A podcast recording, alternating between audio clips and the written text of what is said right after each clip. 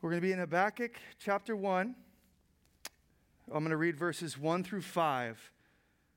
Obviously, this is kind of our entry point into Habakkuk. We just finished a multi year long series in the Gospel of Luke, and I'm going to be in this book now for uh, a little while. Not sure how long, um, maybe a few years. No, I'm just kidding. There's only three chapters. Uh, but we're starting off this morning, verses 1 through 5. Let's read it, and then I'll pray, and we'll, we'll begin to, to dive in the oracle that Habakkuk the prophet saw. O Lord, how long shall I cry for help, and you will not hear? Or cry to you violence, and you will not save? Why do you make me see iniquity, and why do you idly look at wrong? Destruction and violence are before me, strife and contention arise. So the law is paralyzed, and justice never goes forth. For the wicked surround the righteous, so justice goes forth perverted. Look among the nations, now God responds, and see, wonder and be astounded.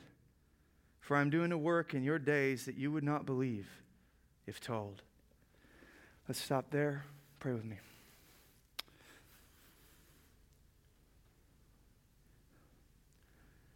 God, I think even just the opening lines of this book perhaps express our heart these days. We look out and we see so much violence, so much injustice, so much oppression, so much fear, so much anxiety, so much depression, so much pain. But maybe we don't even look out and see that. Maybe we look in sometimes too. We see it in our own heart the struggle with anger, the struggle with bitterness, the struggle with fear, the struggle with the stuff we're facing that maybe no one else knows about. And we cry out to you Where are you? What are you doing? Are you even here? Well, Lord, we know that you are here. And um, we ask that you would use our time this morning to convince us afresh of your presence, but not just your presence, of your grace. That you're not just here, but you're moving for our good, even in the midst of hardship. God, help us, help me. Meet with us now, we pray. It's in the name of Jesus I ask these things. Amen. Um, okay, well, as God would have it, uh, we are now kind of, if you've been, if you've been with us for a little bit, you know, uh, Joey is actually in uh, the book of Jonah. And uh, now I'm in uh, the book of Habakkuk. Both, uh, if you know your Bibles or familiar at all, are referred to as minor prophets, not because they're minor in terms of unimportant, but because they're a smaller books. a little bit easier to manage. There's only three chapters in the book of Habakkuk minor prophet, uh, major subject that he's going to be addressing here, as we'll see. But um, as far as Jonah and Habakkuk are concerned, I just wanted to quickly show you, though they're similar in the sense that they're both minor prophets, there are quite uh, significant differences uh, that we should be aware of as we uh, begin here. Um, for one thing, Jonah, it's understood, came probably a good century or more before uh, Habakkuk even shows up on the scene. Habakkuk's time frame is about the end of the 7th century BC, which would be like, you know, somewhere in the uh, 600s there um, BC. And then, you know, Jonah was a prophet to the north. Uh, remember, the, the kingdom of Israel kind of split up between the north and the south Samaria and Israel in the north, Judah in the south, and Jerusalem there. And uh, Jonah was in the north, but then ultimately, as we've seen, he's, he's even called to, to minister as a prophet beyond the people of Israel there uh, to uh, the Ninevites, the Assyrians. Um, now, Habakkuk is uh, showing up after the northern kingdom had already fallen to Assyria, 722 BC, and he's therefore uh, ministering to the southern kingdom of Judah. Uh, he's a prophet called uh, to the south. Regarding Jonah as a man, um, as a, a, person, a prophet, uh, a, a, personal uh, prophet, we know a lot about him. You read the, the book of Jonah, and you actually come away with quite a bit of knowledge of, uh, of the guy himself. It's almost kind of, it reads almost like a biography of sorts, where there's a lot of personal info. He's kind of painted in three dimension for us. Uh, you might not like what you see about him sometimes, but you come away going, oh, I feel like I know this guy. He's a weasel right? Like kind of like a Peter type figure, guy who's not walking with the Lord, or at least speaks loudly and boldly and kind of fumbles around, but God restores and really uses him. Uh, but then Habakkuk, interestingly enough, man, we don't know anything. I was looking around, like, they don't know anything. They're, they're looking at extra biblical sources, going, what are we supposed to make of this guy? He's not mentioned anywhere outside of this book. And in this book, we don't really get anything about him. All we get is stuff about that we can kind of infer from his conversations and his dialogue with God and the stuff he's written. That's about it. We can patch some pieces together, but on the whole, he's essentially kind of a Judean man of mystery, right? Like, we don't know much about this prophet.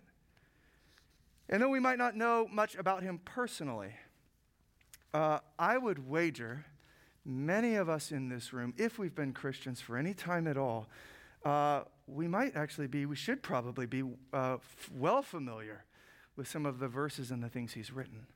Might not know much about him personally, but my guess is you probably have heard some of the verses that are going to come out. You might not have known it was from Habakkuk, but now you will. Um, let me show you some of these verses, well known, often quoted, uh, much beloved.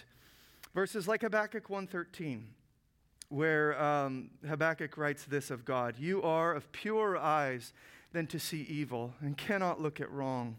I remember I first learned this in the NASB. Your eyes are too pure to approve evil, and you cannot look on wickedness with favor. And I first, I remember somebody first showing me this verse with reference to evangelism. Uh, because the idea is listen, uh, brother, sister, as you're talking to someone, you can't just walk into the presence of God and assume, hey, the, the gates of heaven just kind of throw open to you because, you know, he's, he's a softy, he's a pushover, and, and, and gosh darn it, you're pretty good looking or whatever, right? Like, that's not how this is going to work. His eyes are too pure to approve of evil, any evil, any sin. He can't look upon sinners with favor. There's a dilemma. We need the gospel, we need the cross. That's Habakkuk 1:13. Habakkuk 2:4. Uh, if you've read your New Testament, undoubtedly you've come across this verse because it's quoted directly three times in the New Testament. Habakkuk 2:4. Paul uses this verse to really build out his doctrine of justification by faith in both Romans and in Galatians. It's where Habakkuk writes this, "The righteous shall live by his what? Faith." His faith. That comes from Habakkuk.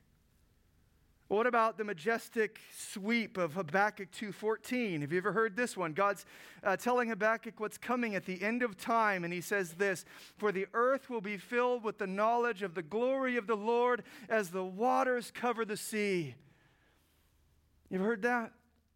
He's disclosing for Habakkuk and for us, you know, his plan for the cosmos, where all of this is headed. It's headed towards a world sopping wet with glory, you could say. It's like a, uh, a sneak peek that we're kind of given in Habakkuk that really is further unveiled for us in the closing chapters of Revelation, right? But it's right here that the, the whole earth will be covered with the glory of the Lord, and everyone will know. He'll be living among us, be in his presence forever. But, I mean, these are some amazing verses. But if, if I'm honest with you, the main reason why, one of the, the main reasons why I was drawn to preach Habakkuk was actually because of the closing verses, the very last verses of this book. They are, in my opinion, some of the most beautiful in all of Scripture. They're at one and the same time raw, rugged, earthy, devastating, and yet also uh, sublime, heavenly, profound, beautiful. I'll show them to you. It's essentially the crescendo of, of, of everything we'll be looking at in the coming weeks. Here is, here is where the book is, is taking us. And uh, as we'll see in, in this text, it's essentially the prophet looking out at the prospect of God's coming judgment, all the, the hardship, the suffering, the loss. And he says essentially this Yeah, all of this may go all around me, right? The earth may shake and tremble, but if I have God, I have enough. In the book. That's how, that's how it goes. Listen to this, verse 17, uh, Habakkuk 3. Though the fig tree should not blossom, nor fruit be on the vines, the produce of the olive fail, and the fields yield no food. The flock be cut off from the fold, and there be no herd in the stalls. Yet I will rejoice in the Lord. I will take joy in the God of my salvation. God, the Lord, is my strength. He makes my feet like the deer's, He makes me tread on my high places. I mean, that's one that you put up on your wall. That's one that you write on the tablet of your heart. That's one that gets you through some hard, hard times. This is why um, I'm really calling this sermon series. I don't know if the contrast is clear enough, but belief amid the barrens. Habakkuk, belief amid the barrens. In other words, when all around you seems hopeless and lost, drought stricken and barren, uh, when you go looking for fig on the branch or, or grape on the vine and you find nothing? Can you still have joy? Can you still have, you know, uh, hope? Is there still life in, in, your, in your heart, air in your lungs? Can we be like Habakkuk here? Have we learned the secret of this sort of faith? How do we get this? Where does it come from? That's what I'm after. Because that's what I think this book is all about. It's almost like we're, we're invited into this journey with the prophet because if you read those opening verses with me, you know, man, the last verses sound a lot different than the first ones. He starts off going, How long? Where are you? What are you doing? And he ends going, If I have you, it's enough. There's this journey from beginning to end here that we're invited uh, to, to, to, to kind of follow along with Habakkuk on. It begins with struggle and lament, and it ends with singing and praise. It begins with a cry, and it ends with a song. I just want to go, how do you get there? There's a sort of pathway laid out in these pages. Um, if you're familiar with the Old Testament at all, it may help you to, uh, for me to say this. Essentially, Habakkuk, it seems to me, is almost like the book of Job in miniature. Okay? You know the book of Job, there's like 42 chapters. It kind of goes on, you get lost in the poetry. Uh, but if you were to boil it down into three chapters, the essential message there, you, you, you'd be in the book of Habakkuk. Is there godly dudes who are wrestling with the problem of evil and suffering in this world, going, I don't get it. I don't see it. I've heard things about God. I think I understand who God is a little bit, but it's not lining up with reality, as I at least am looking out at this world or my life or my heart or whatever it may be. I don't get it. And in each of these books, God comes and helps them along. But if I could say, I actually think the book of Habakkuk, though it's shorter, in chapter and page and verse, it actually takes us deeper into the issue than Job even does. If you know how the book of Job ends, it's almost kind of like a, a letdown to some degree. I understand it's, it's essentially a picture and an illustration of, of, of, what God's doing in more eternal and spiritual ways. But if you just read the book of Job superficially, the guy ends with just more stuff at the end. You're like, wait, so stuff went wrong. He trusted God, and then he was blessed even more for it. And by blessed, I mean he got more kids, more money, more livestock, more days to live out his life. And if you read that superficially, extract that from the overall sweep of Scripture, you just think, okay, cool, I come to God. He blesses me with health, wealth, prosperity here and now. But Habakkuk takes us somewhere else. Habakkuk corrects that false inference. Because in Habakkuk, man, not like Job, Job ends with more stuff. Habakkuk ends with nothing. With nothing save God. And God is enough. He's learned the secret beneath all other secrets that God is sufficient even when everything else in this life gives way. That's where I want to be. That's where I want us to be. God is our treasure, our delight, our strength, our joy. I want us to have belief amid the barrens because we're all in them. You're like, that sounds too poetic. I don't even know what the barrens are. Drought, desert, nothing. There's still joy. Not slap happy, plastic, fake joy, but the real thing. Is that possible? Well, I guess we'll find out. Um, this morning we're going to look at verses 1 through 5 as we read.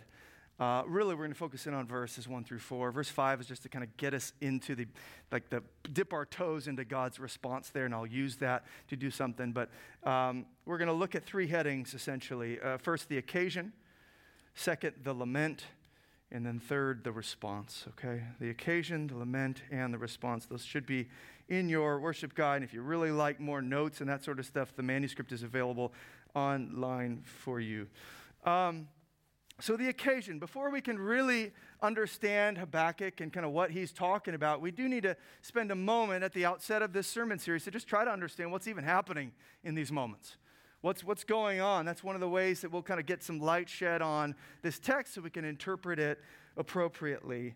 Um, but as a way of kind of setting us up for this, let me first draw your attention to that opening verse where it says, The oracle that Habakkuk the prophet saw. That's verse 1. The oracle that, the Habakkuk, that Habakkuk the prophet saw. And all I want to bring out here, I just thought it was interesting. That word oracle uh, in the Hebrew, it's, um, it's the word masah. And elsewhere in the Old Testament, yeah, it can be translated oracle, and that's fine. But there's another meaning for it that I just found very interesting, and it's, the, it's, it, it, it's also translated burden. Burden. It's used in other places, like for the stuff that you put on uh, your animals to carry, right? The beasts of burden carry uh, these uh, if you will.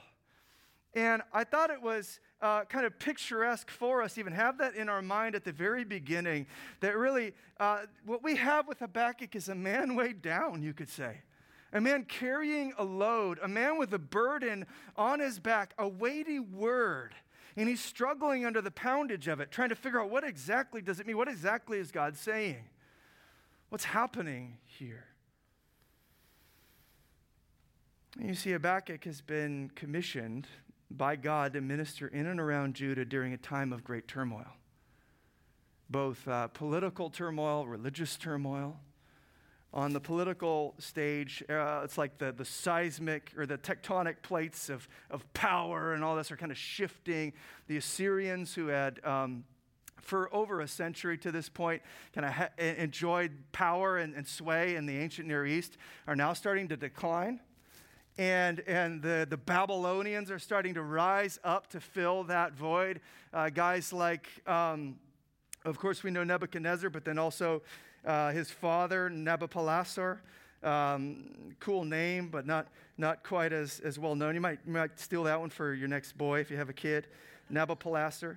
Um, but th- so Assyria is, is, is, is falling starting to dwindle. Babylon is starting to rise. And all these other smaller little, eh, you know, nations like Israel and, and Judah, they're, you know, they're trying to figure out how do they play in this stage because they're kind of got these overlords that are coming in and they need people on their side or they're going to be in trouble. So it's at the time of great political turmoil, but then related to that, it's also a time of just religious turmoil. I mean, because everything, you know, when life goes awry, when you're looking, try to fix and help and figure out what your place is and stuff, uh, sometimes you're willing to compromise. You're willing to make some shifts in your you know, understanding to God, of God. And uh, maybe I need help over here if God's not doing it. So, what we have is the kings and others start to just I- introduce a lot of idolatry and a lot of mixed up uh, uh, religious stuff taken from the nations. One example would be um, a king uh, near the time of, of Habakkuk by the name of Manasseh. If you look at 2 Kings 21, you can see he's a stellar guy. Trying to appease the Assyrian overlords, he sets up, you know, Assyrian cult objects right alongside Yahweh's stuff in the temple. And we're told that, you know, he doesn't just kind of seek uh, guidance from Yahweh or his priests or his prophets. He, he's willing to go anywhere. Let's go to the omens. Let's go to, uh, you know, the fortune tellers. Let's go to the necromancers. And he even goes so far as to sacrifice his own kid to one of these false gods. Put his son on the, you know, in the flames. If it means I can get favor or I can get what I want in this life or whatever it may be there's a momentary kind of revival with Josiah, if you know King Josiah. Now, people don't name their boys uh, Manasseh for good reason, but they do name their, their boys Josiah. So you probably even know a Josiah. Why? Well, because he, he, he momentarily stands up for the Lord, brings revival, reform, and all this, but it quickly devolves again when, his, when, when he's killed and then his boys are put on the throne and things go awry. There's um, rampant idolatry, spiritual rebellion, flagrant injustice that marks this period in which Habakkuk is ministering. He's called to come and minister at a very tumultuous time, both politically and religiously. Um, to put a little bit more flesh on this for you, Jeremiah was likely a contemporary of Habakkuk, and Jeremiah is obviously a very big book. so he's written a lot more about what he's seen, uh, you know, what he's watching there in Judah, and what he sees among the people and the sins and all of this stuff. Uh, Jeremiah is called the weeping prophet for a reason. Let me read to you a few of his words. It'll start to give you a picture of what Habakkuk's dealing with at this time as well. This is Jeremiah 9, 1 through 6. Oh, that my head were waters and my eyes a fountain of tears, that I might weep day and night for the slain of the daughter of my people. Oh, that I had, um, I'm sorry, oh, that I had in the desert a traveler's lodging place, that I might leave my people and go away from them. For they are all adulterers, a company of treacherous men. They bend their tongue like a bow. Falsehood and not truth has grown strong in the land, for they proceed from evil to evil, and they do not know me, declares the Lord. Let everyone beware of his neighbor and put no trust in any brother. For every brother is a deceiver, and every neighbor goes about as a slanderer. Everyone deceives his neighbor, and no one speaks the truth. They have taught their tongue to speak lies. They weary themselves committing iniquity, heaping oppression upon oppression and deceit upon deceit. They refuse to know me, declares the Lord. Doesn't sound like any place I'd want to be, especially not standing up for God in the midst of men like this. It's a challenge. Later, Jeremiah is going to talk about Jehoiakim, which is one of Josiah's boys, who I said things start to devolve under. He talks about his, his, his reign and what his, uh, what his you know, kingly uh, authority was used for. This is Jeremiah 22, 13 to 17. Listen to this.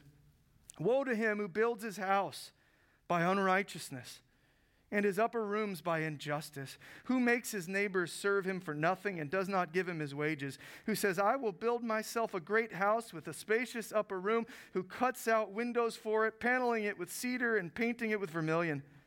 Do you think you're a king because you compete in cedar? Did not your father eat and drink and do justice and righteousness? He's speaking of Josiah there. Then it was well with him.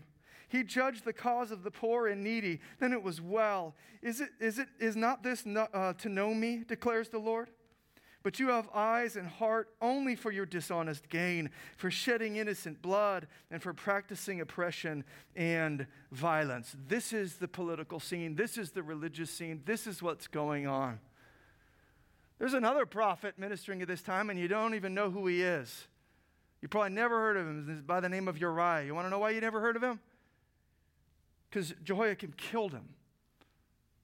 Just hunted him down when he was running and, and, and, and had his boys kill him because he spoke for Yahweh and not the words that the king wanted to hear.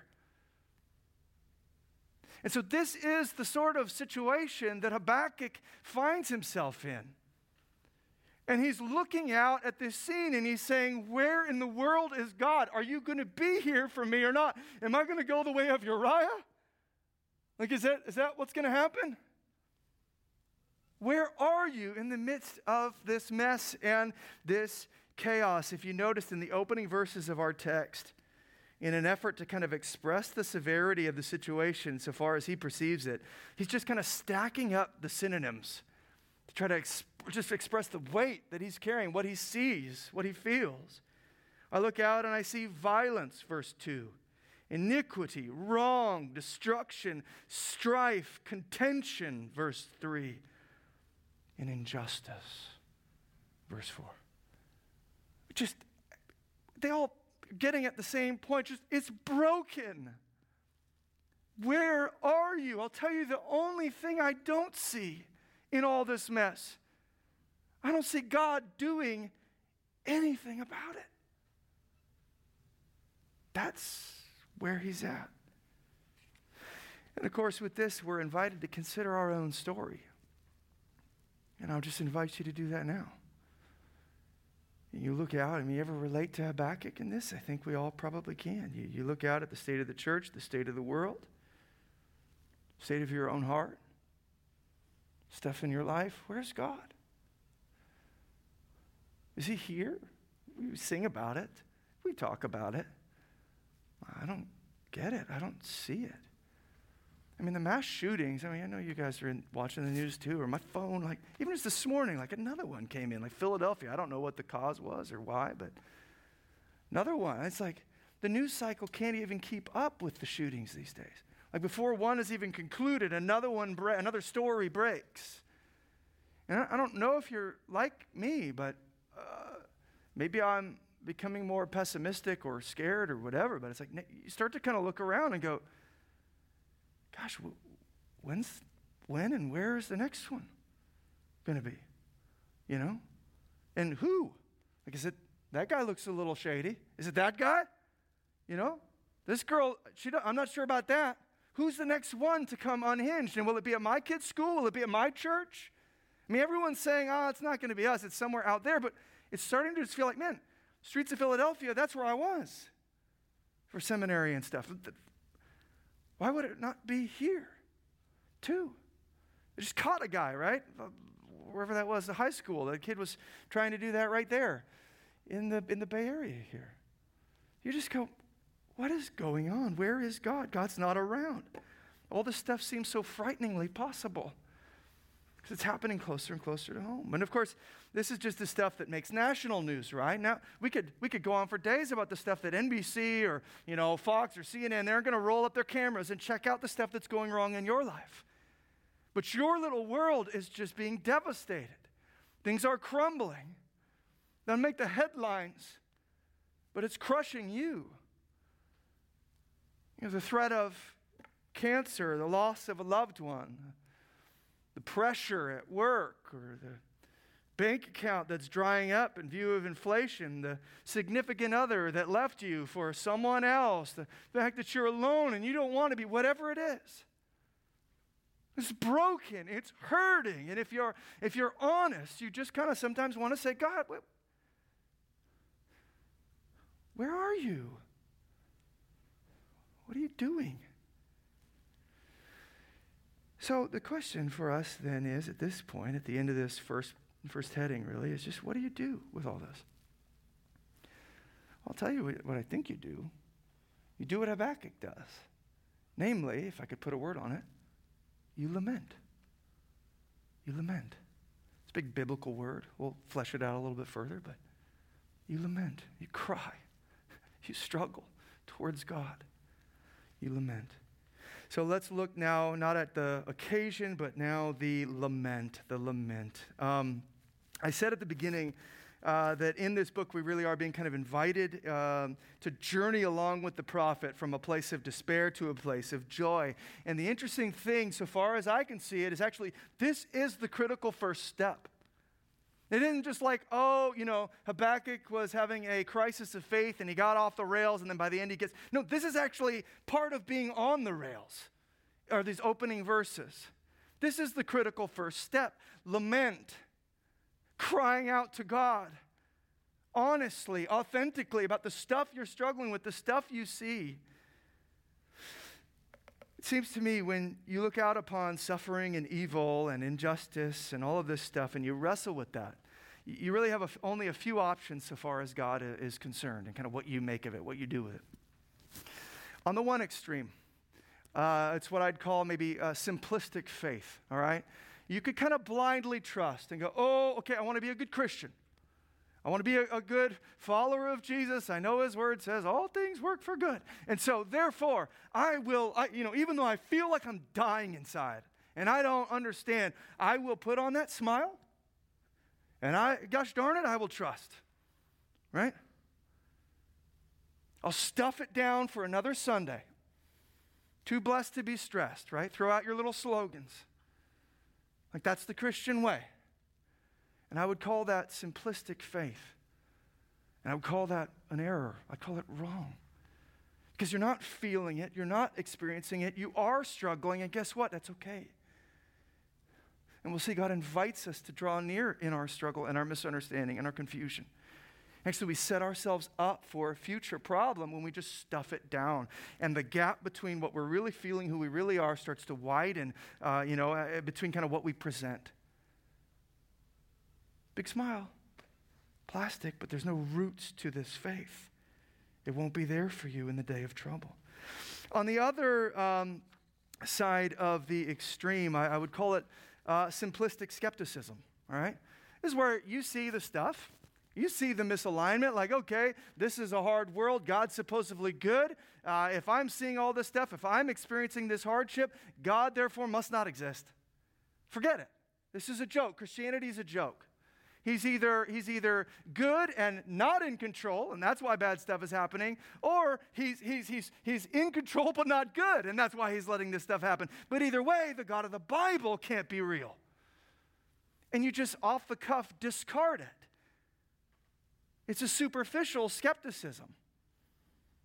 I haven't really wrestled with the issues, and I just showed my hands. That's, or showed my hand. That's what I think we're called to do instead. Habakkuk is leading us right through the middle of these two extremes. Not simplistic faith, not simplistic skepticism, but honest wrestling, honest struggling with God. Right? He keeps these two in tension. He's not given to simplistic faith and blind belief. He's being honest about his doubts and his struggles. Almost too honest that you kind of like, kind of start to, you know, blush a little bit as you read this, going, Are we allowed to read this in church? How long, God? Have you forgotten me? Right? And you go, Well, it shows up in enough Psalms, I'm pretty sure God is trying to get at something. And so he's honest. It's not simplistic faith. But on the other hand, he's, he's not given to simplistic skepticism either because he's not just gone away with his, you know, with his struggles and then, you know, blogged about it to create a, an atheist, you know, group. No, he's talking to God about his struggle. He's still engaging God. He's wrestling with God. He's, he's bringing these things to God. And because of that, he'll have a richer relationship with God when it's all said and done.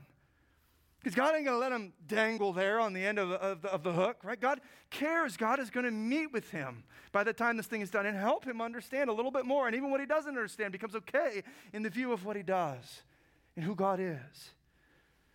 Perhaps this is why Paul would call it a fight for faith, right? In 1 Timothy 6.12, 2 Timothy 4.7. It's not just like a, like a you know, cruise control faith. Eh, all right, we're good or Tesla model faith where you like somebody else is driving for you and just sit back and enjoy. Right? This is a fight.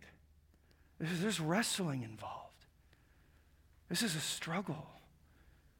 You know, you're not always going to feel, you're not always going to understand. But you will come out the better for it. Our relationship with God will be richer, our trust will be deeper, our joy will be more resilient. But you don't get there, I don't think, if you skip this first step. Lament. I love what one commentator, F.F. F. Bruce, says at this point. He says this Habakkuk is not content to say, Whatever my God ordains is right, and leave it there in a spirit of resignation. Like Job, he argues with God and expostulates, I don't know what that big fancy word means, with him, and thus reaches a clearer understanding of God's character and a firmer faith in him. The old, easy assurances that peace, health, long life, and prosperity were tokens of divine approval have collapsed in the face of experience. But Habakkuk, in hardship and privation, comes to know God more fully and to rejoice in Him for His own sake and not for the benefits He bestows.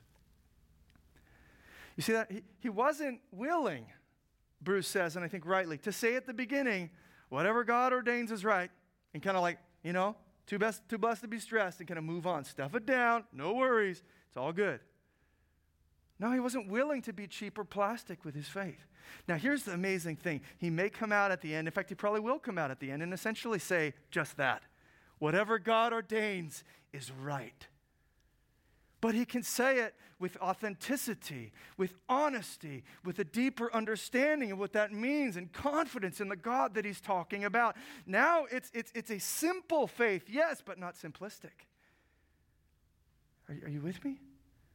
Still able to say the very same thing, but now it's got roots that run deep into your soul because you've wrestled with God. You fought for faith. It's kind of like that childlike faith that we see in Psalm 131, where it says, Listen, I'm like a weaned child. I, I don't know all the answers to the stuff that's too great for me, but I've come to trust my mother. She's good. Or I've come to trust, in other words, God. It's like a kid trusting. I don't know how it all works, but I have a deep rooted faith. Whatever God ordains is right. There's no fig, there's no grape, there's no harvest. My joy is still strong because I have God. It's amazing. It's amazing. Let me, um, before we dive a little deeper into this idea of um, lamenting, um, let me make something clear. Lamenting is not mere complaining, okay? Uh, God doesn't say, hey, come to me and whine. You know, just listen. Like, just come and tell me all the things you don't like about life, right? Like, let me hear it. You know, fill out another form and tell me all the ways I've let you down. Right? This isn't, this isn't an invitation to gripe or to accuse, to blame, and to, you know? We've all been around those folks that, that, that tend to complain rather, you know, than kind of be grateful and all of these things. Where it's almost like the world kind of owes them something and God owes them something and nothing is good enough, that sort of a thing. That's not, I mean, that's not the way of Christ. That's not what God is trying to lead us into here. That's not where Habakkuk is going. Um, biblical lament is not the clay finding fault with the potter right? Isaiah and Paul have already said no. They've already rebuked that notion in Isaiah 29 or Romans 9:20. You know, that's the sort of thing if you remember Israel in the wilderness and they're grumbling. God did not commend their behavior there. He, he condemned it. But the big critical issue underneath that, if you look at it carefully, if you went back and read Exodus 16, 17, their grumbling was not wrestling with God in hope. Their grumbling was accusing God in, re- in rebellion. That, that's what was happening. You brought us out here to kill us. Even though he had already shown his character and his love and his kindness for them, there was none of that. It's just, I want food and I want it now. So, lamenting, biblical lament, is, is not just mere complaining. If I could flesh it out for us, uh, biblical lament is, is complaining in God's direction on the basis of God's word with an expectation of God's response and help. I'll read that one more time just because that's what we're going to flesh out here um, in a moment. Biblical lamenting is, in my view, complaining in God's direction on the basis of God's word with an expectation of God's response and help. It's a big difference. We'll take them one by one, each of those elements there. It's complaining, sure, fine, maybe so. I think we can put that word on it. But it's complaining in God's direction. It's not just kind of like venting to your friends and trying to get, you know, like a group of followers that agree with you and create the echo chamber that say, yeah, life is horrible and God's horrible. No, you, it's complaining in God's direction. It, it's prayer, in other words. It's talking to Him, it's personal relationship with Him. So, you know, uh, Habakkuk, we see he opens up, Oh Lord, how long shall I cry for help and you will not hear, or cry to you violence and you will not save? I mean, this is a prayer, and he's talking directly to God. He's complaining in God's direction. And the amazing thing is, if you caught what's happening here, he is complaining about the God who doesn't hear his cry to the very God whom he says doesn't hear his cry. It's a wonderful irony, and it's loaded with implications for you and I. It's beautiful. Ah, God doesn't hear me. You don't hear me. Why am I talking to you then? Because I think you hear me still. Right? I'm complaining in God's direction. It reminds us here that there is often doubt tucked within our faith, and faith tucked within our doubt. And we tend to think, so far as faith is concerned, we think of it mainly in the positive, kind of the positive charge of faith, if you will, which is like faith on the mountaintop. You know, God, everything is great. God, I love you. And the praise and the song, right? We think of faith in the positive charge. This is faith in the negative charge. This is faith in the valley. This is faith when you can't take another blow because it's going to be the KO punch. But you still believe that God is there and He cares somehow and He hears you. You see, there's, there's always going to be doubt tucked within our faith and faith tucked within our doubt. At least there should be. That's part of the fight, right? Habakkuk could give up on God because he doesn't feel like he hears, but instead he doubles down and cries all the louder. Which, if you know some of the parables uh, from Jesus, he tells us to do just that keep knocking, keep coming. I thought of that father of the demon possessed boy in Mark 9.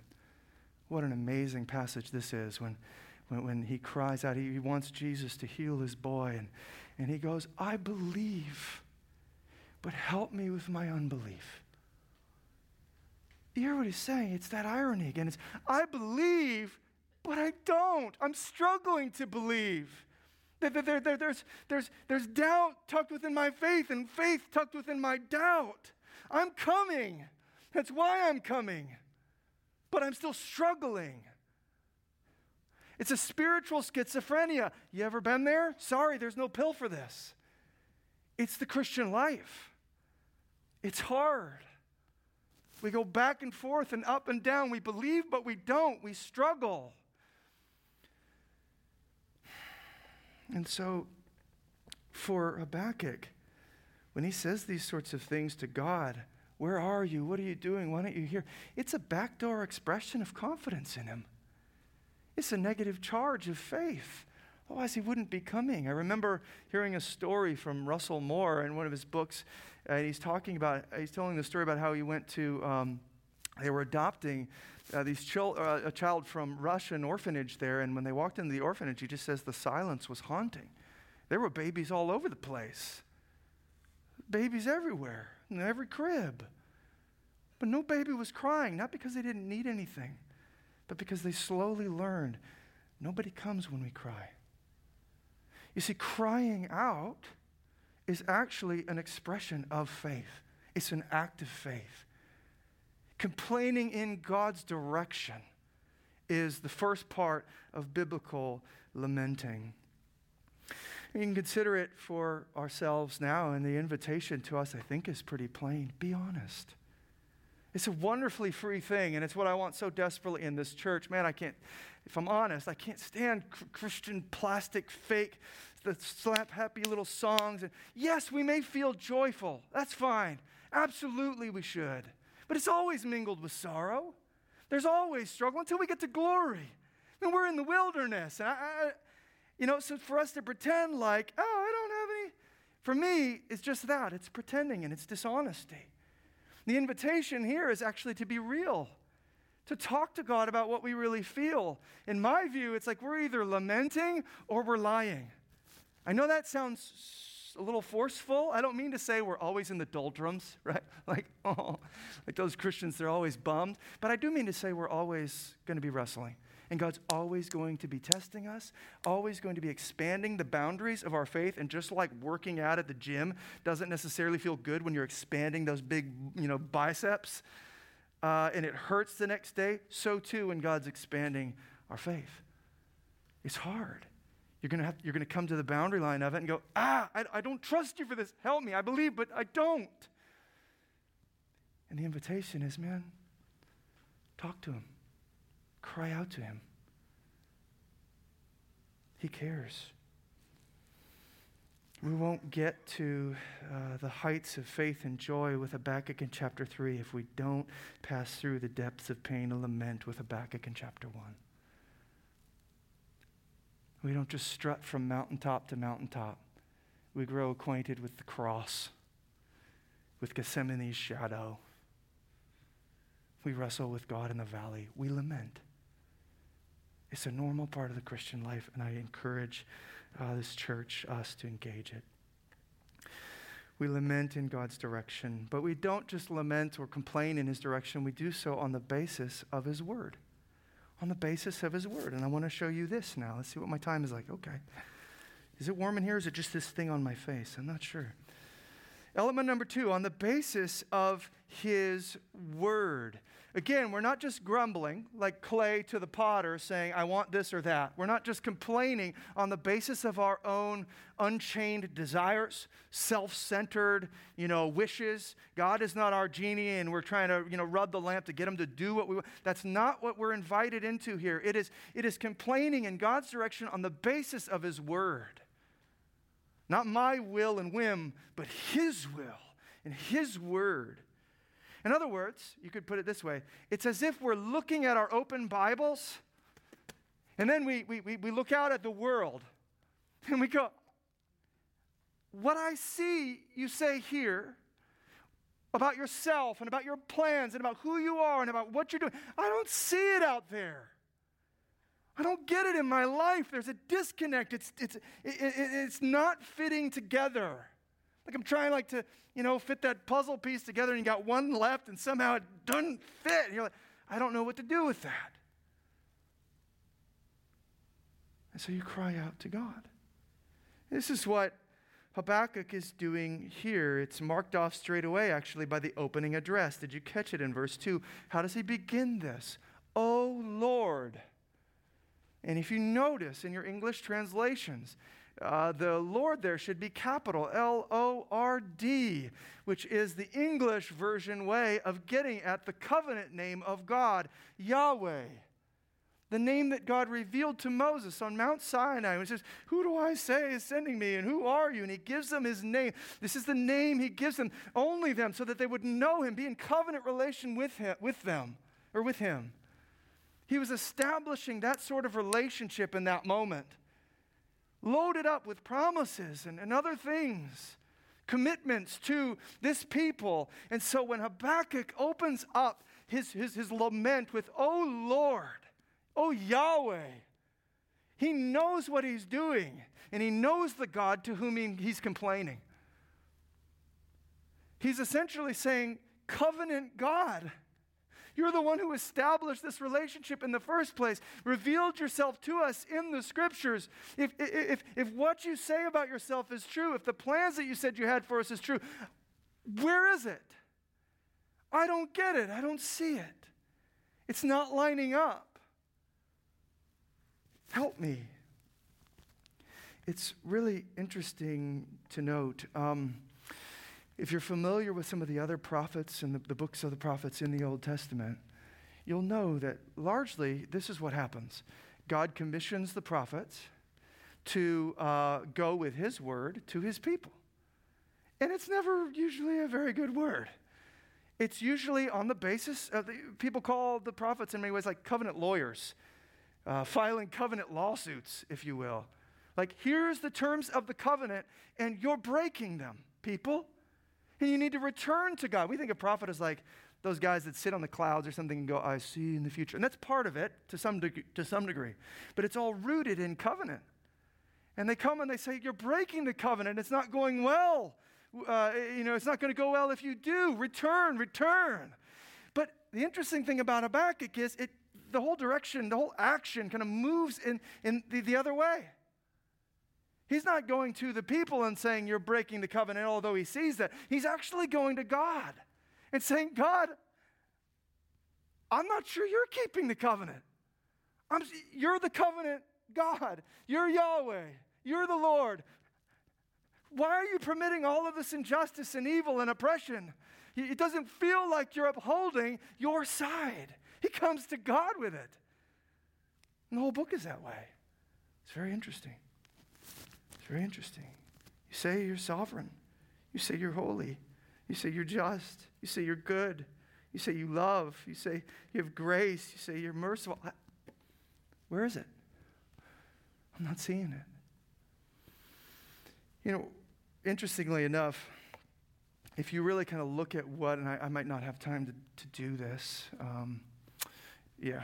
Um, if you look at what Habakkuk complains about, it's awesome. I mean, presupposed behind, kind of within every complaint, there's like biblical truth about who God is, what He said he, He's like. And that's why he's complaining. You can see that he's, he's, he's complaining on the basis of God's word, in God's direction. He's looking at the word and he's going, Okay, you're the covenant, Lord. Where, where's, where's your upholding of it? Or he goes on and he talks about, you know, how long will I cry for help and you won't hear, or cry violence and you won't save? Well, behind that, perhaps in his mind, is the story of the Exodus where the people grumbled and groaned and God came.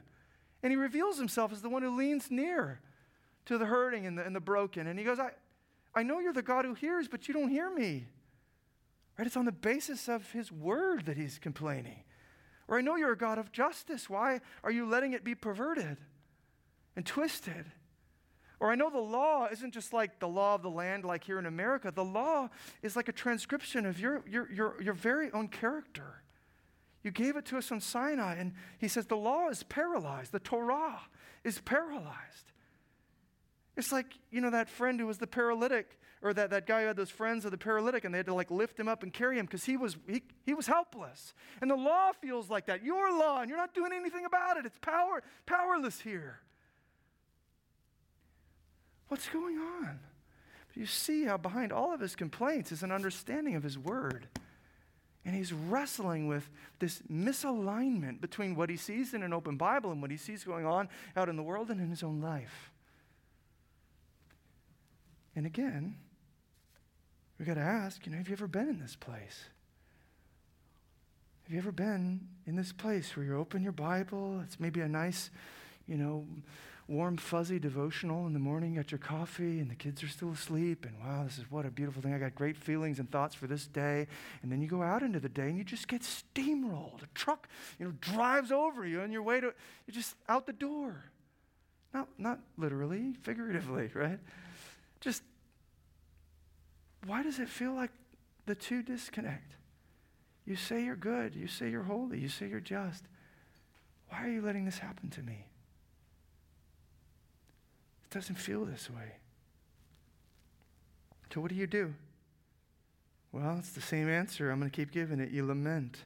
You complain in God's direction on the basis of His word. You do what Habakkuk does here. But more than that, you do all of this with an expectation that God hears and He will respond and He will help.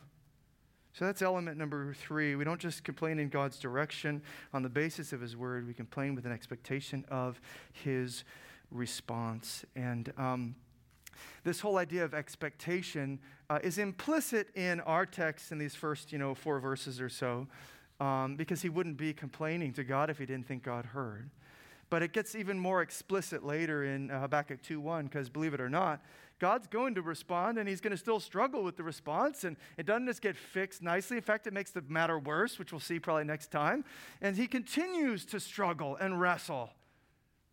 But then Habakkuk 2.1, listen to the expectation that God will respond.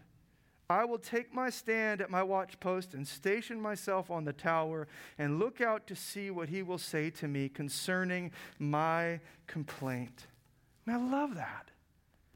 See, he's not just venting. He's not just complaining and trying to gain a, a, you know, a rabble around him that feel the same way. He wants God to speak. He believes God will speak. He knows that God can help make sense of these things, and he's looking for it. He's watching. What are you going to say? What are you going to do? How are you going to help? The question is, is are we? Are we do we carry this all the way through? Sometimes what I found is, and you see, this is why you realize the negative charge of faith, there really is a lot of faith with Habakkuk in this. It's a lot easier to maybe pray for a few moments and go, eh, God didn't answer, let's go fix it ourselves. Let me go take care of it. That, that's my default, right? Uh, okay, he didn't answer. Let me just go do it. Figure out another way. Plan B. If plan A doesn't work, fine. But we tried God, but he's waiting. You're, you're going to answer. I'm going to wait right here until you do. You're going to help. I can't wait to see it. That's biblical lament. And this leads us really to the last heading here. We'll move from the occasion and the, the lament now to the response. The response. Um, And for now, we can just only kind of scratch the surface of God's response as we look at verse 5. Uh, truthfully, his response keeps going all the way down to verse 11, but that's going to open up a whole new can that I do not have time to, to deal with uh, this morning. We'll probably, God willing, wrap around next time for it. For now, I simply want to kind of distill this singular verse, you know, down to its kind of basic principles, and I want to show you how it ultimately is fulfilled in, in the coming of Christ and, and the cross and the gospel um, that Jesus ultimately is the answer to our disjointed dilemmas. He's God's ultimate response, right? But let me show you. So here's how God responds um, in verse 5 there. It's just kind of the beginning. Look among the nations, he says, and see. Wonder and be astounded, for I am doing a work in your days that you would not believe if told. He said, You don't see me, but I'm working. And even if I told you, you wouldn't even get it. And Habakkuk doesn't get it. He's talking about the surprising way he's going to go about making wrong right, delivering Habakkuk and the righteous remnant and things like this there in Judah. But the basic distillation, if we could just kind of break it down to its basic principles, here's what we see. Even when we don't think God is present and working, He is. That's first thing. I mean, God's right there on Habakkuk's lament. Hey, I'm here. I hear you, and I'm working. But then, even more, even when we don't think God hears and cares, He does. And even when we can't find it in us to believe such things are true, they are. I mean, that's, that's the basics. I'm here, I'm present, I care, I'm up to good, and even when you can't believe it, because he said, you're not going to be able to believe it if I told you. Even if you can't believe it, even if it goes beyond your, the boundaries of your faith at this point, it's true. Breaking that down. Now, let me show you how Christ and the gospel come in as the ultimate fulfillment of this. Do you know that Paul in Acts 13 41, when he's preaching, he's actually going to grab a hold of Habakkuk 1, verse 5. And he's going to use it as a way of saying, listen, you know, this whole idea that God moves in mysterious ways and that he's, he's, he's moving to deliver and save in ways that you wouldn't understand or, or, or, or, sometimes really struggle with. He grabs a hold of that verse and says, That's what the cross was all about. Don't overlook the cross. Don't leave the cross. Don't laugh or scoff at the cross. It looks like nothing, but it is everything. It looks like, you know, God is nowhere uh, to be found, but He's right here. And he draws on Habakkuk 1.5 to make that connection. And Paul would say in a similar vein uh, later in 1 Corinthians 1.18, For the word of the cross is folly to those who are perishing, but to us who are being saved, it is the power of God. He says it looks on the surface like nothing, like foolishness. But there's more power in that dead man on the cross than there is in a million sticks of dynamite whatever nuclear weapons, you know, the powers that be have these days. More power in that cross than anything man could ever conjure up. But on that day, as, as, as, they stood around the cross, the disciples and things trying to follow God, then everyone's just scratching their heads. Everyone's going, We thought he was the one. We thought he would deliver. I mean, all these people around the cross are mocking him, going, If God's really with you, come down. And he didn't come down. Implication God, God must not be with him. God must not be with us because we put all our chips in on Jesus. What now? Wickedness won, but it didn't. You See how this plays out just like Habakkuk? Where is God? He's right here. He's right here. He's not abandoning in those moments as he hangs there on the cross. He's delivering. The very thing Habakkuk wants, the very thing those guys, those disciples want, the very thing you and I want. That's what he's doing. He's not, he, he, he's not uh, uh, you know, left us alone. The very moment we feel most alone is when He's most present. He's drawn so close at this point that it's like He's literally entering our lament. That's what the cross is. Is God coming so close that He's entering our grief, entering our struggle, entering our pain, entering our, you know, all of this stuff, entering our lament. My God, my God, why have you forsaken me? That's Psalm 22. That's a psalm of lament. Where are you? Jesus is uttering those words because he's taking this stuff for us. So that when he comes out on the other side of the grave, then he's got a song to sing and he invites us to join the chorus. I mean, it's just it's what we see in back, just groaning, uh, but then to joy and song, crying out and singing by the end of it. This is Jesus drawing near, and nobody saw it. Foolishness, weakness becomes wisdom and power, the source of our salvation. You wouldn't believe it if I told you, but I'm right here, and I'm working, and I'm saving.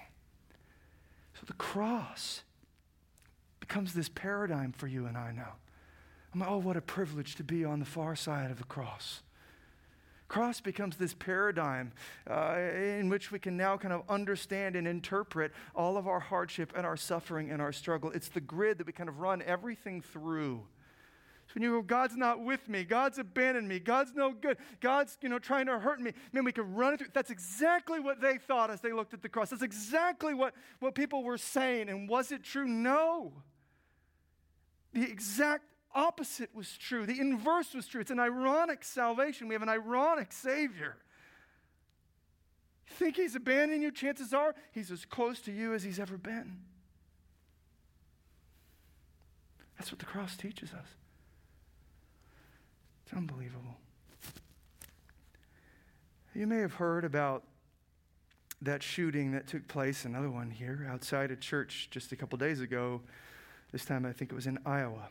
Um, wasn't a mass shooting, turned out to be a domestic kind of thing, but nonetheless tragic. And because it happened at a church, we got to hear kind of what, how the church responded, how they got through it. It wasn't just something in the news in that way, it was very personal and it, and it was uh, something that we could look in on a service and see what they would say and what they would do. And the amazing thing is, this is the truth that got them through.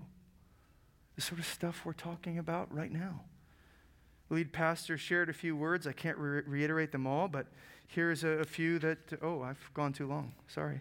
Here's a few that stood out. I'll, I'll end here with these uh, two quotes. As he was calling people to prayer, he said this We want to grieve in such a way that says we have hope beyond our grief. Because we do know that for two precious sisters that were lost last night, the, the old ex boyfriend ran up and or drove up and shot one, shot the one and then her friend and then killed himself. He said they had already been found by Jesus, which means death won't be the ultimate word over their life. And it won't be the ultimate word over this church. This place can't be marked by the message of death when we have the one who conquered death that we worship. And so, what we're going to do today is we're going to celebrate the resurrection with tears. We're going to trust in the God who is bigger than our pain. We aren't going to act like our pain isn't real. Very good. Not simplistic faith, because it is. Our pain is real. But we also aren't going to act like God isn't real, because He is. We're going to lament. We're going to complain. We're going to cry in God's direction on the basis of His word with expectation that He will answer and help. Because we've seen him do it so many times, ultimately expressed in the cross. And at the very end of the evening, he quotes John Stott, and this is where I'll, I'll leave you guys. It's amazing. This is um, The Cross of Christ by, by John Stott, a little section here. I could never myself believe in God if it wasn't for the cross. In the real world of pain, how could one worship a God who was immune to it? I have entered many Buddhist temples in different Asian countries and stood respectfully before the statue of the Buddha, his legs crossed, arms folded, eyes closed, the ghost of a smile playing around his mouth, a remote look on his face detached from the agonies of the world of brokenness. But each time, After a while, I have had to turn away. And in imagination, I have turned instead to that lonely, twisted, tortured figure on the cross, nails through his hands and feet, back lacerated, limbs wrenched, brow bleeding with thorn pricks, mouth dry and intolerably thirsty, plunged in God forsaken darkness. That is the God for me. He laid aside his immunity to pain. He entered our world of flesh and blood, tears and death. He suffered for us. Our sufferings became more manageable or become more manageable in light of His. There is still a question mark against human suffering, but over it we boldly stamp another mark the cross that symbolizes divine suffering. The other gods, he quotes a, uh, I think it's an old hymn here, the other gods were strong, but thou wast weak. They rode, but thou didst stumble to a throne. But to our wounds, only God's wounds can speak, and not a God has wounds, but thou alone. That's what gets us through. When we're just going, Where are you, God? Why? When we're struggling, when it feels like He's absent, we realize that the wounds of Jesus, the now scars of Jesus, tell us a different story. He invites us to come and talk and complain in his direction. And he will weep with us like he wept with Mary and Martha outside the tomb of Lazarus. But he also may give us a song to sing by the end of it when he lets his resurrection power break in. And he takes you deeper into his heart and shows you more of his plan. It's amazing. Let's pray. God, we come to you now, broken people. Hopefully, there's no one in this place that would pretend to be otherwise. Let's let the masks fall. Let's let the pretending stop. God, you're not honored by our, our, our plasticity. You're not, you're not impressed with our song if they don't come from our heart. So we just cry out to you now together. God, use this time. Meet with us in whatever our personal struggle Show us where you are. Show us what you're doing. Show us that you're here and that you care, that you're moving for our good. In Jesus' name, amen.